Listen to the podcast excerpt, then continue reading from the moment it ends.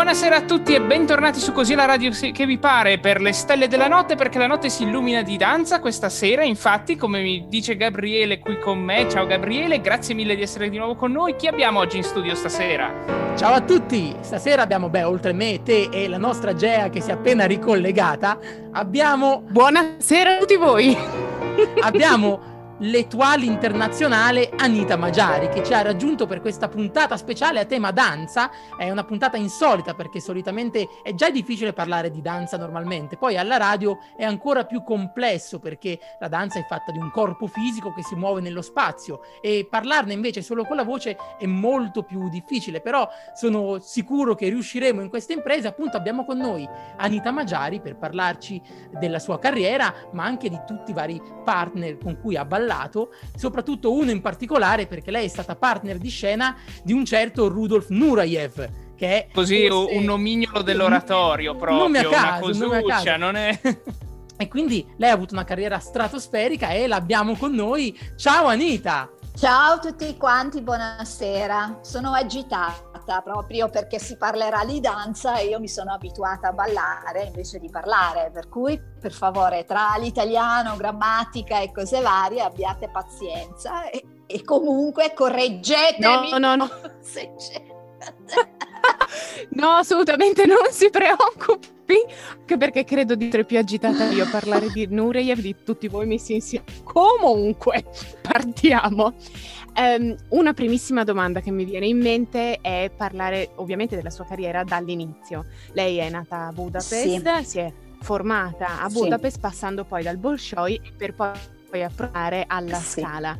Come è stata tutta questa transizione? È venuta in modo, come dire, ehm, leggero o è stata la solita scalata dell'Everest nel mondo dello spettacolo? Ma eh, no, direi che è stata più naturale che qualunque altra cosa, anche se molto impegnativa, ovviamente però direi che tra quando ho cominciato la scuola a dieci anni, visto che poi ho scoperto che il mio sogno era ballare, a mano a mano ho fatto tutto quello che c'era da fare per poi arrivare a realizzare il mio sogno, ovviamente con tutto l'impegno. Eh, nel bene e nel male, per cui comunque non posso dire che non fosse stato naturale come come passaggio per me, visto che era quello che volevo fare e fortunatamente l'ho trovato quello che volevo fare. E, e da lì impegnarmi e accettare i cambiamenti è stato impegnativo ma naturale, sì,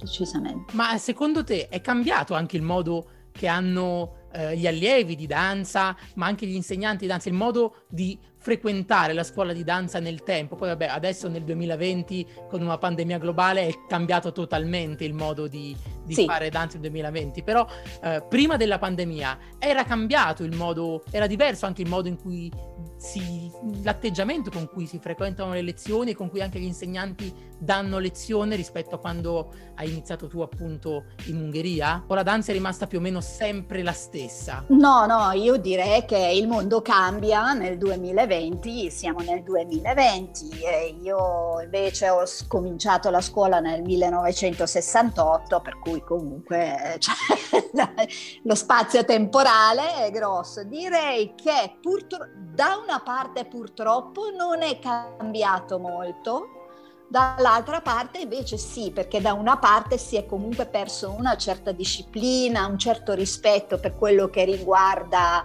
i, diciamo, i ballerini del passato, piuttosto che stare in teatro e avere diciamo, una scaletta che rispettano tutti quanti, per cui lo stimolo di lavorare dall'inizio fino alla fine il meglio possibile per arrivare a un certo punto dove davanti a te c'è la prima ballerina ballerina e toali e tu comunque dalla scuola già parti con l'ammirazione e la conoscenza di questi personaggi che comunque hanno uno spessore, diciamo, personale, artistico. Eh, per cui io questa, questa cosa ho vissuto nella mia scuola a Budapest. Dall'altra parte invece, visto che il mondo tra psicologia, pedagogia e varie cose che sappiamo ormai, invece... Forse manca manca anche una, una, frequentazione più assidua proprio del teatro come, come, luogo, ci si va sempre di meno in teatro anche... Sì, sì, sì, senz'altro.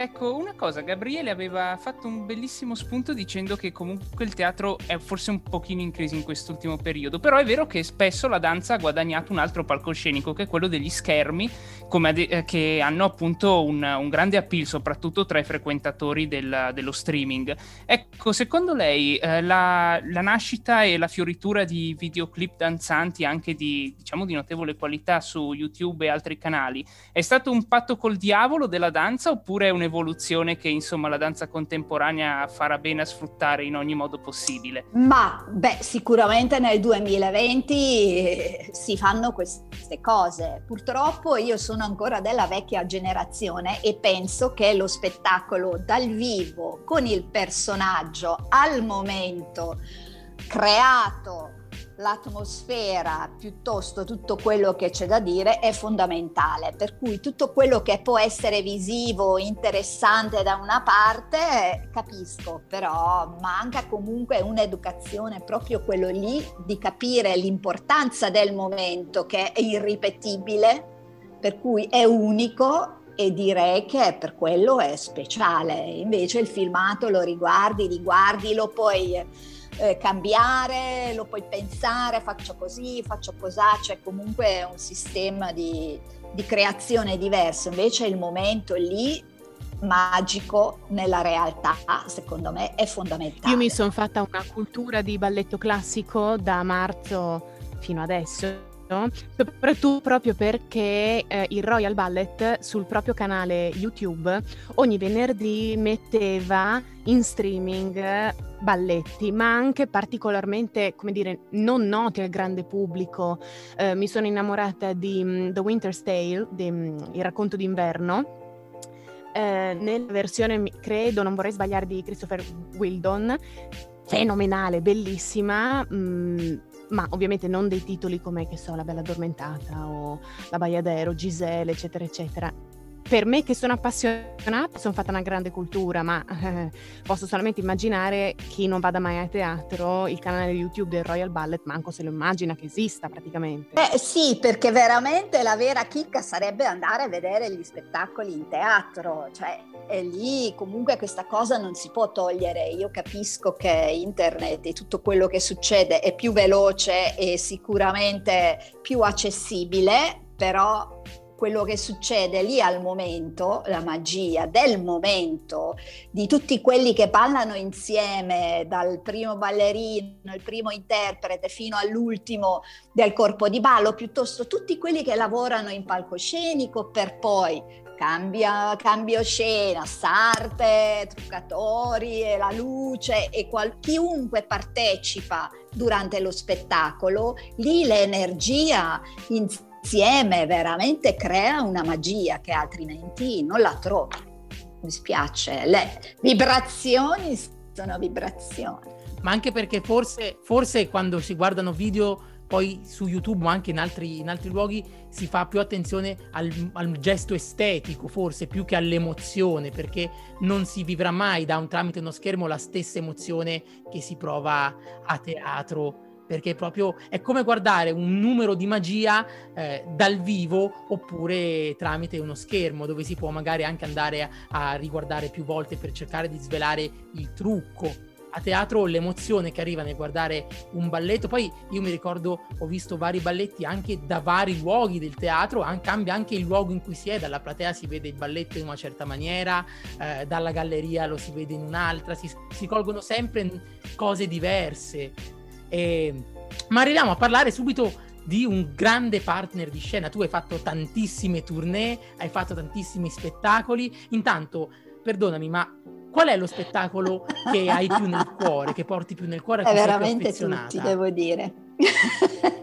Effettivamente ho avuto la fortuna di ballare e fare tanti personaggi, ognuno aveva la sua specialità e a me piaceva raccontare del mondo quello che pensavo io della mia vita attraverso a questi personaggi, per cui in ognuno trovavo qualcosa di, di nuovo, di diverso, per cui... Eh, non potrei dire uno preferito. Mi piacevano tanto quei balletti dove c'era tanto da interpretare, la Neghi, Roma e Giulietta, Mamma, Bella Dorme, insomma tutti quanti, veramente. Io adoravo stare in palcoscenico e ovviamente bastava starci. La capisco perfettamente. eh beh, voi sapete eh, cosa sì. vuol dire, vero? Per cui, ecco. Ma uno dei, dei, personaggi forse più celebri, diciamoci, da lei interpretati è stata la Bella Addormentata, sì. mi corregga se sbaglio. Sì, anche quella, sì. E mm, dal suo punto di vista, che cos'è che l'ha resa effettivamente così formidabile o o comunque se ci può raccontare degli aneddoti del dietro le quinte delle prove o delle recite che lei si ricorda particolarmente eh, o difficili o comunque piene di imprevisti tali per cui comunque è stato un miracolo arrivare in fondo. Eh, uno posso raccontare di Nureyev, la prima prova che abbiamo fatto di Don Chisciotte in sala, che lui è arrivato, ovviamente la prima volta che mi aveva visto, che mi aveva, no, cioè mi aveva visto prima fare delle altre prove poi aveva scelto, aveva detto che io potevo benissimo ballare quel balletto, abbiamo fatto la prima prova e c'era la preparazione, diciamo, il, della prima variazione della Kitri, che è la, il primo momento dove lei si vede sul palcoscenico, per cui lui ci teneva tantissimo che diciamo i port de bras, i movimenti con le braccia e il carattere e l'espressività sia quella giusta, per cui per farmela cape- capire si è messo a fare una corrida praticamente, si è messo a fare il toro davanti a me e voleva che io poi con i miei movimenti facessi il torrero come se avessi la tenda rossa diciamo in mano, per cui a quel punto lì mi ha guardata in faccia, ha cominciato a fare il toro e io ovviamente ho cominciato a ridere e avevo fatto il toro. Per cui questa cosa che io non avevo timore, diciamo, di lui e di fare quello che lui pensava di fare, eh, ci siamo messi a ridere e da lì devo dire che abbiamo avuto una grande intesa per tutto il resto dei momenti che abbiamo lavorato insieme, per cui penso che lui avesse apprezzato il fatto che uno ci si buttava a capofitto non della tecnica ma della diciamo recitazione e carattere del personaggio che lui ci teneva per cui mi ricordo come ris- abbiamo riso, insomma, dall'inizio poi da lì fino alla fine. E ripeto, ehm, anzi lo dico a tutti quanti gli ascoltatori, appunto io essendo una gran fan sfegatata di Nureyev vorrei sapere ogni tipo di gossip possibile e immaginabile. Si dice spesso che ehm, una, un suo grande motto era appunto rigore e disciplina, per cui nel momento in cui entrava in sala prove effettivamente si pensava solo a, qua, a quello, a lavorare, lavorare, lavorare e non c'erano molte pause. Era effettivamente così o comunque anche lui da, da, dall'alto dell'Olimpo dove lui stava si concedeva qualche... No, lui era pieno di battute. Scherzo cioè... lungo la via. Astuto, acuto, eh, non posso dire che è sempre stato gentile, vabbè io sono stata fortunata perché con me lo è stato dall'inizio fino alla fine, per cui anche le sue battute comunque erano inerenti e, e carini, veramente facevano ridere. Per cui lui quello che pensava lo diceva spesso attraverso le battute che poi se non erano tanto carine comunque comunque facevano ridere, mm. poi del resto pretendeva che tutti facessero quello che lui voleva o comunque del loro meglio, diciamo. Per cui eh, cioè lui veniva, entrava in sala e tutti emozionati, adesso non voglio dire terrorizzati perché forse no, però emozionati e forse anche con la paura che non fossero all'altezza eh, lì dovevi avere coraggio e fare quello che lui chiedeva, basta, chiuso, non c'era altro da fare. Però sì, quando entrava in sala sapevamo tutti che dovevamo dare il 100%, ecco. ma era divertente. Ma invece con, con, la Scala, ma anche appunto con, con Nureyev, hai fatto tantissimi spettacoli sia residenti ma anche in tournée. Qual è il luogo che più bello che hai visitato durante le tournée con, con appunto il tuo lavoro? Bah, eh, siamo stati in Giappone, in America, veramente ogni posto aveva il suo, diciamo, il suo, le sue bellezze, ma alla fine non è che posso dire che ne ho visto tanto perché dovendo ballare sempre i ruoli principali, alla fine non è che uno poteva andare a spasso a divertirsi. Io facevo albergo, teatro, teatro, albergo, albergo, teatro, teatro, albergo, albergo, teatro, teatro, albergo, albergo, teatro, teatro, albergo. Perché se io andavo a passeggiare, ma anche mezz'oretta, quei due passi in più, io la sera non ballavo perché le pulpacci e le gambe andavano da qualche altra parte rispetto a dove dovevano andare. Per cui alla fine così tanto non l'ho, vi- non l'ho visto nel mondo. Cioè sì, ma comunque era impegnativo e non si poteva tanto andare in giro. Eravamo quasi relegati in albergo. Oppure mi dovevo organizzare se sapevo come erano le prove, gli spettacoli, allora forse, che ne so, mezz'oretta di giro ne potevo fare. Se c'era un giorno di riposo e lo spettacolo era dopo due giorni, allora, che ne so, una mezza giornata forse uno poteva fare, ma non tanto.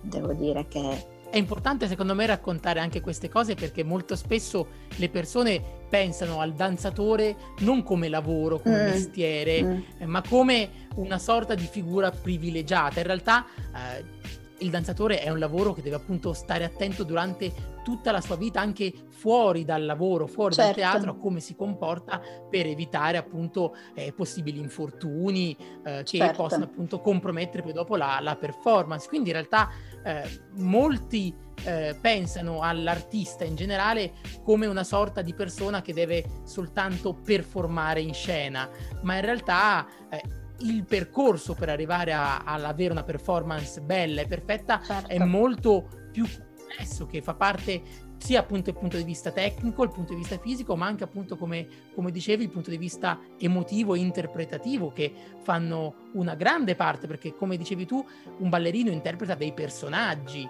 eh, non è soltanto un corpo che, che si muove, quindi eh, va bene la difficoltà tecnica del pezzo, ma poi dopo c'è anche una difficoltà interpretativa che eh, secondo me bisogna avere per dare un valore in più al, al, personaggio che si sta mettendo in scena. Sì, e qua possiamo tornare da Nureyev, che lui comunque questo fatto, cioè soprattutto il ruolo dell'uomo in quel senso lì aveva praticamente rivoluzionato, per cui ha dato un significativo diverso a ogni balletto che lui poi aveva ripreso, coreografato, perché ovviamente anche lui avrà avuto qualcosa da dire del mondo dell'amore, del, dell'uomo, di, di qualunque cosa e lui questo l'ha messo nei suoi balletti e infatti li ha riempiti di variazioni, di pezzi anche dell'uomo e pretendeva comunque anche dalla donna di un personaggio ben definito, per cui lui ci teneva tanto che questa cosa si vedesse e si capisse nei suoi balletti. Lui ci teneva ogni pezzo di mimica, per esempio nel Don Quixote, lì ce ne sono tanti personaggi, dovevano essere estremamente precisi, giusti sulla musica, col significato giusto di qualunque gesto e ti dico anche a prendere un un cappotto e buttare per terra doveva essere fatta come lui voleva e ci si perdeva tempo per insegnare e per poi rivedere quello che lui voleva. Non si accontentava in quel senso, per cui ha comunque allargato diciamo, il significato di quello che poteva essere un balletto classico al momento sì, ha dato un po' nuova vita anche, diciamo, ha dato una nuova vitalità al mondo, al mondo della danza. E secondo te adesso il mondo della danza e del balletto soprattutto ha ancora possibilità di rinnovarsi? Si rinnoverà oppure rimarrà ad esempio eh, sui pezzi di repertorio che ormai siamo abituati e ci siamo anche affezionati a vedere? Ad esempio eh, penso che a nessuno gli verrà mai in mente di tornare a ricoreografare un qualcosa ricoreografato da Nureyev Secondo te c'è la possibilità in questo momento di poter rinnovarsi anche dal punto di vista coreografico? Beh, ci dovrebbe essere, però fare un nuovo balletto è impegnativo perché devi trovare il soggetto, devi provare qualcuno, trovare uno che ti fa la musica come si deve, perché deve essere specificato, per cui ci deve essere un significato che non è così facile. È più semplice prendere già una cosa fatta, raffazzarlo, metto qua un po' là, metto un po' su e giù, per cui i grandi classici comunque come in un museo sicuramente sarebbe bello mantenere, ovviamente non puoi pretendere più le persone che stanno tre ore in teatro a, a guardare gesti, pezzi che comunque sono mimiche, noiose, eccetera, eccetera. Bisognerebbe salvare quello che comunque rappresenta quel balletto, accorciarlo, perché comunque i tempi sono questi. In più bisognerebbe fare delle cose nuove, però lì ci vuole il coreografo, ci vuole il soggetto, ci vuole la musica e, e chi ci si mette in questo momento? Penso ci vogliano anche dei soldi da investire per avere... Oh beh, assolutamente. Sì, eh. sì, è più facile metterlo in tasca tirando fuori un vecchio balletto, ricercare delle cose. Sì, sì. Direi Invece che... una, una domanda per tornare più all'arte ballata. Tu Anita insegni, insegni danza da tantissimo tempo, hai avuto l'occasione di vedere crescere eh, davanti a te moltissimi allievi, hai preso per mano moltissimi allievi, io stesso sono stato tuo allievo, ho provato a imparare qualcosa perché io purtroppo ho iniziato molto tardi a ballare, quindi non, eh, la mia possibilità eh, a iniziare tardi, o comunque sono migliorato tantissimo perché ehm, mi avete insegnato tantissimo, però anche eh, un consiglio che puoi dare agli allievi, a chi oggi appunto si vuole avvicinare al mondo della danza come allievo. Uh, basta la passione eh, oppure è troppo difficile ormai essere concentrati sulla danza visto le molte distrazioni che abbiamo uh, anche a livello appunto tecnologico, social, eh, amici, la situazione che stiamo vivendo. Che consiglio daresti appunto a un giovane che vuole avvicinarsi oggi al mondo della danza e vuole studiare seriamente? Eh, intanto la danza classica è fondamentale eh, quello che posso consigliare, intanto abbandonare il pensiero che tu puoi fare danza classica solo se diventi professionista, perché se tu la danza classica lo fai come si deve, è una cosa che in tutto per tutto 360 gradi ti fanno diventare una persona migliore, cioè non è più visibile la danza classica come una roba che dopo uno per forza entra in teatro e farà professionista, perché oggi come oggi sappiamo che non si sa come va a finire, anche quando sei tra i più bravi non sai se trovi il lavoro, perché l'ambiente... Mm, Ecco, ma anche, ma, che... ma anche, proprio le, gli eventi naturali che poi dopo vanno a condizionare certo, il mondo certo, esterno. Non puoi fare. Esatto, però, però puoi sapere che su, se tu veramente studi bene danza classica, ti forma assolutamente come persona, sia fisicamente che anche come persona. È ovvio che devi trovare la persona giusta che te la insegna con questi criteri, diciamo perché la prima cosa che oggi come oggi dobbiamo veramente imparare è gestire l'autostima, che di solito viene invece di tenuta lì al percentuale migliore viene un po' sballottato, dipende. Per cui io direi chiunque può fare danza classica, noi per esempio non facciamo nessun tipo di selezione, anche perché comunque io insegno all'area dance, che la tecnica che insegniamo e vale per tutti quanti. La tecnica non è che possono usare solo quelli che sono dotati fisicamente, è la tecnica che usano tutti quanti alti, bassi, larghi, magri, piede 41 piuttosto che piede 40, uno aperto, uno meno squarciato. La tecnica, cioè il modo di costruire il pasto è quello. E mentre tu impari a costruire un pasto, il sistema è esattamente la stessa che devi imparare nella vita, affrontare quello che ti capita passo dopo passo. E quello che devi imparare e attraverso la danza classica, se tu sei guidata bene, è proprio quello che impari. Per cui io direi basta con questa storia, tutti i professionisti, se non hai la bella gamba, eccetera, eccetera, non puoi fare niente. Al contrario, facciamo tutti danza classica, impariamo ad andare dalle persone che invece di bastonarti ti fanno stare bene, perché la prima cosa per imparare è stare bene, perché quando non stai bene non ti rimane niente nella testa. Per cui io sfrutterei la danza classica più che diventare professionista è come una disciplina che ti, ti educa, ti fa migliorare eh, come persona. E allora grazie mille, ringraziamo Anita Magiari che è stata con noi in questa puntata sulla danza classica. Purtroppo il nostro tempo sta finendo, voi ascoltateci ovviamente eh, tutti i martedì alle ore 17. Seguiteci sui vari social, Instagram, Facebook. Ma in realtà, guarda, ormai conoscono tutti benissimo i nostri affezionati ascoltatori social eh, con, su cui devono osannarci, perché altrimenti noi ci arrabbiamo, altrimenti ci arrabbiamo, tra l'altro. Bellissimo film, però la cosa... al, di de- al, di là degli scherzi, davvero grazie, tantiss- grazie molte per aver... Uh partecipato anche soltanto con il vostro ascolto a questa stupenda trasmissione. Grazie mille Anita Maggiari per la bellissima presenza e per l'interessantissimo insight del mondo della danza. Noi ovviamente ritorneremo, a volte ritornano, altro film. A martedì prossimo.